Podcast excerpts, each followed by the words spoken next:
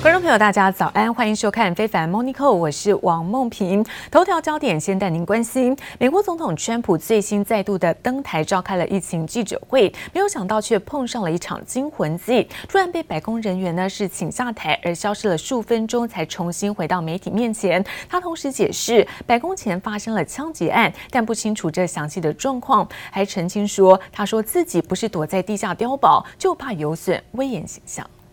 Excuse me?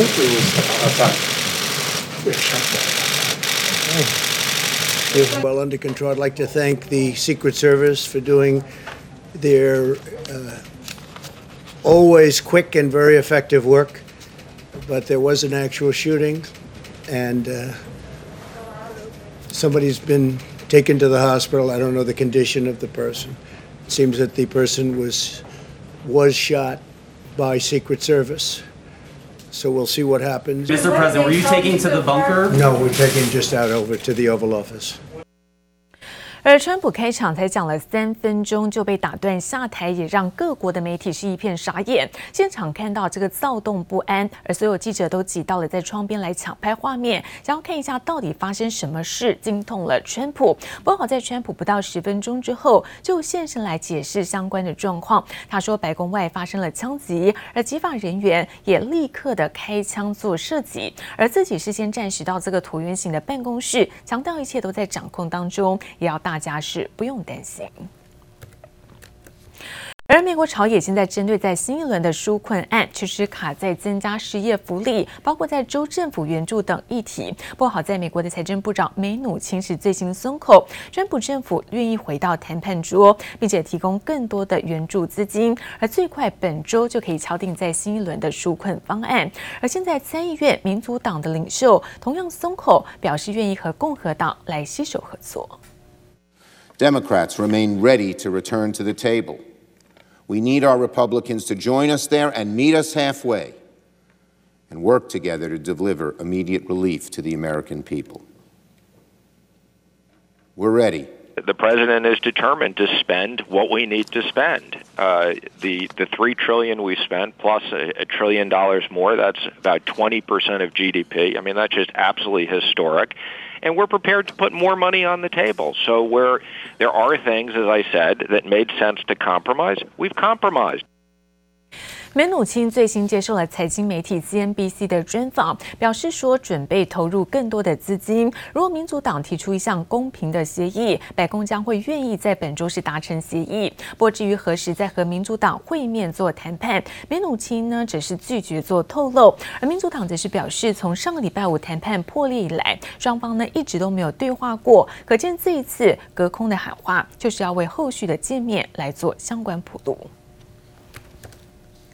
至于在美国股市最新的收盘，带您看到大多是呈现了走阳的格局。最主要，美国新一轮的纾困案在国会卡关了，但美国总统川普透过行政命令来延长部分的纾困措施。因此，我们看到道琼部分受到激励大涨，中场上涨是有三百五十七点，涨幅部分在百分之一点三左右。而投资人呢，持续把资金哦转向是价值股，同时关注在美国的振兴方案的进展。纳斯达克反倒震荡压。低中场下跌是百分之零点三九，美股中场可以看到 S&P 五百指数上扬百分之零点二七，而费城半导体近乎在持平作收。好，这是最新在美国股市的收盘表现。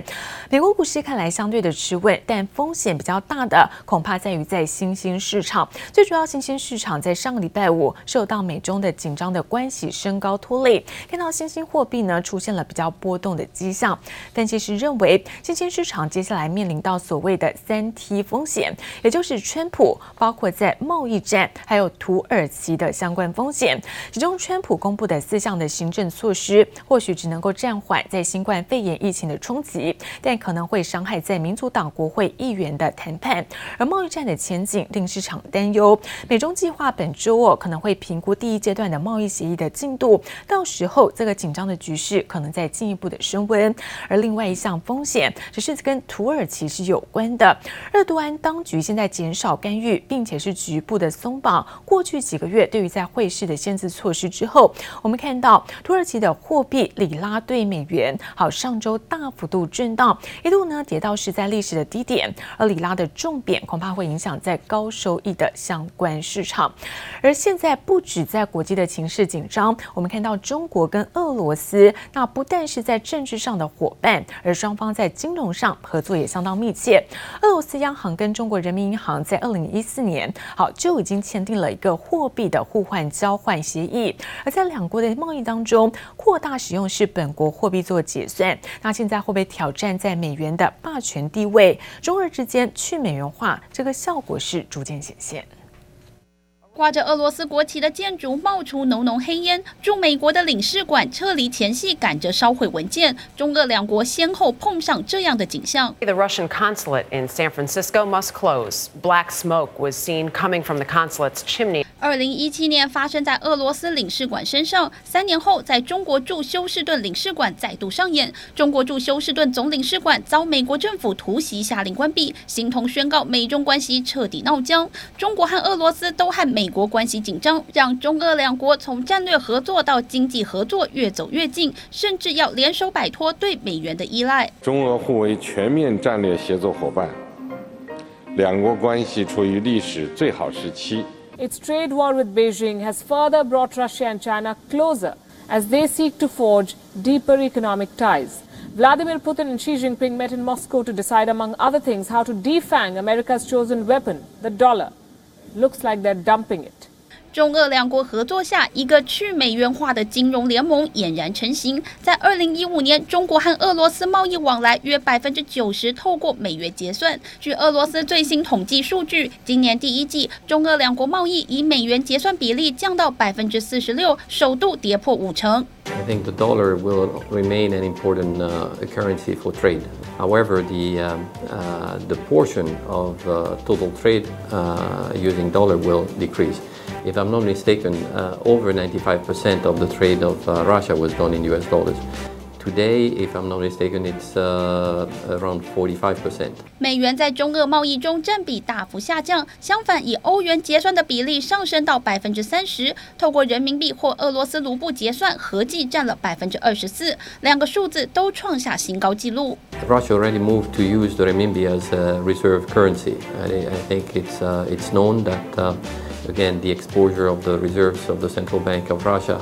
Were already geared toward the US dollar. This has been reduced in exchange of some other instruments such as gold or renminbi. 在俄罗斯的外汇储备中，人民币已经占到百分之十五。有分析师指出，中俄两国想去美元化，恐怕是为了避免遭到美国制裁。只要牵涉到美元的交易，都会通过美国的银行业者，美国政府就能有权冻结。中俄两国摆脱美元依赖以自保。记者王雄、黄一豪综合报道。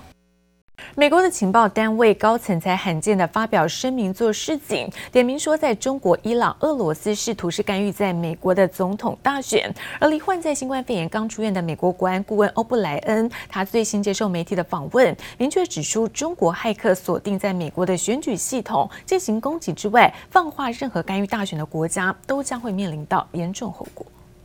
And China, like Russia, like Iran, have have have engaged in cyber attacks and phishing and that sort of thing. Uh, Uh, with, with respect to our, our election infrastructure, with respect to websites and that sort of thing, trying to access Secretary of State websites and that sort of thing, and uh, and collect data on on Americans and and engage in influence operations. 七月底，经传确诊新冠肺炎的美国国安顾问欧布莱恩康复后首次接受媒体访问，就惊爆中国透过骇客锁定大选基础设施，干预美国总统大选。The Chinese don't want the president reelected. He's been tougher on China than any president in history.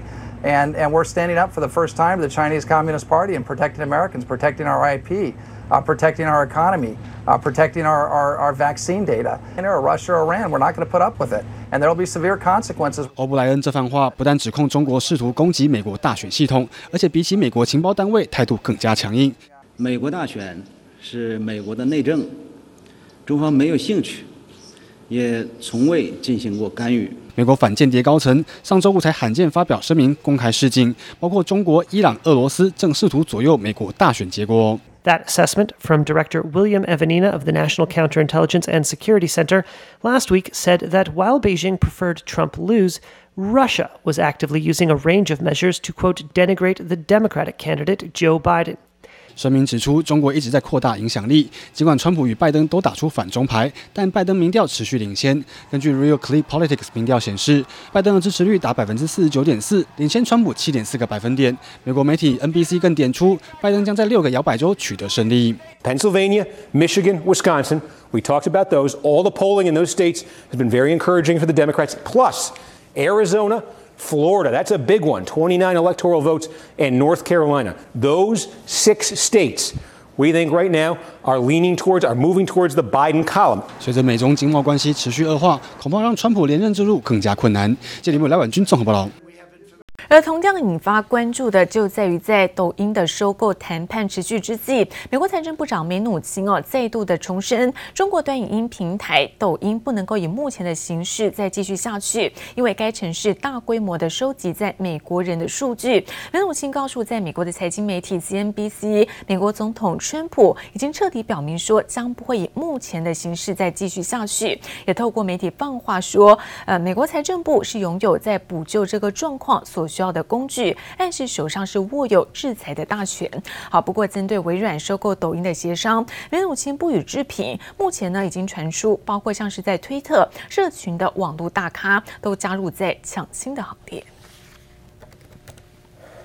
而美国的财经杂志财新在昨天公布了全球五百大企业的排行榜，美国零售巨破沃尔玛连续七年是蝉联冠军。而在企业的总数上，中国包含香港在内，一共是有一百二十四家，首度超越美国的一百二十一家。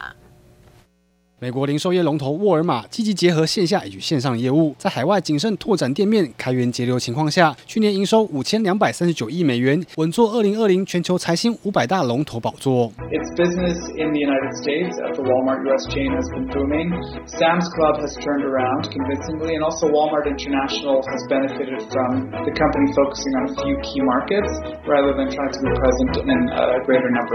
美国财经杂志财新周一公布二零二零全球五百大。企业沃尔玛连续七年摘冠，紧接着是三家中国企业：中国石化集团、中国国家电网以及中国石油天然气公司，分别位居二三四名。其他包括荷兰皇家壳牌、沙乌地阿拉伯石油以及英国石油，都是石化产业为主。前十名中，另一个美企则是亚马逊，挤进第九名。China provides a massive domestic market for enterprises to grow, and the government's continuous efforts to expand domestic demand are paying off. China's ascent as a dominant economic powerhouse is crucial to its ambition. The ambition to become the world's biggest superpower. China is doing, doing all of this with a business model that's homegrown and therefore less vulnerable to global shocks. 财新杂志分析，中国企业上榜并不竟然都是公司本身业务拓展，而是背后有国家支撑。今年是上榜美企的数量首度低于中国，包含香港在内的中国企业共有一百二十四家上榜，美国则有一百二十一家，创下这个排行榜一九九零年以来的首例。Ten years ago, 43 Chinese companies made to this list. Twenty years ago, there were just eight companies in the Fortune 500. The rate of growth in these past two decades has been nothing short of phenomenal. If ever there was a doubt about China's economic might and its superior global status, then this most certainly settles that debate. 财新杂志也分析，美中经贸关系错综复杂，企业间的竞争恐怕还会更加激烈。进一步有黄一豪综合报道。 而美国卫生部长阿扎尔在昨天率团访台会见了总统蔡英文之后，下午合体是卫福部长阿中部长签下了一个卫生的合作备忘录。阿扎尔笑说呢，自己和阿中部长今年都很习惯开记者会，所以可以讨论一下这种开记者会的技巧。同时提及将会持续在卫生领域合作，并且肯定是台美的伙伴关系。This visit is a wonderful opportunity to learn about Taiwan's world-class response to the COVID-19 pandemic. 大赞台湾防疫能力，美国卫生部长阿扎尔率团访台，并来到疫情指挥中心，与卫福部阿中部长签下卫生合作备忘录。I understand that Minister Chen has, like myself, become accustomed to doing a great deal more press conferences this year than usual. We may have to share some tips with each other. 一开口就逗笑媒体。阿扎尔是一九七九年台美断交以来访台级别最高的美国内阁官员。陈志忠强调，今年五月 WHA 前夕就和阿扎尔进行视讯会议，提及希望不久将来可以会面签订 MOU，如今达成，也感谢阿扎尔部长在 WHA 期间大力为台湾发声。今年 WHA 期间，阿扎尔部长力援我加入 WHO，并于会后与我国发表共同声明。重申 WHO 不因政治因素排除我国。We continue to invest in next generation diagnostic testing. Um, so we have uh, we have over a two billion U.S. dollar program uh, to develop next generation diagnostic testing connected to COVID-19, which is making tremendous progress. In fact, just two weeks ago, we announced uh, seven awards of funding for that technology, both point of care as well as novel PCR laboratory testing. 至于外界关注美国退出 WHO 是否会另成立新组织，阿扎尔回应，美国目前仍是 WHO 成员，待正式离开之后，将与其他国家进行双边或多边方式合作，也会与台湾讨论参与意愿。Thank you very much, President Xi, for welcoming me to Taiwan today. It's a true honor to be here to convey a message of strong support and friendship from President Trump. 总统蔡英文戴好口罩，保持安全距离，接见美国卫生部长阿扎尔和访团，拱手不握手。阿扎尔也特别提到，是要来为川普传达对台友谊与支持。前几天，美国庞培欧国防呃国务卿对于阿扎尔部长这次访台，呃也提到美方一直希望台湾能够参与世界卫生大会讨论。但遭中国阻挡，这一点我们也是感到是很遗憾的事情。当面强调被 WHO 排除在外，希望借由这个机会感谢美国大力支持台湾的国际参与，也期待接下来在台美双方合作下继续为防疫尽一份力。记者温婉婷、方少成台北采访报道。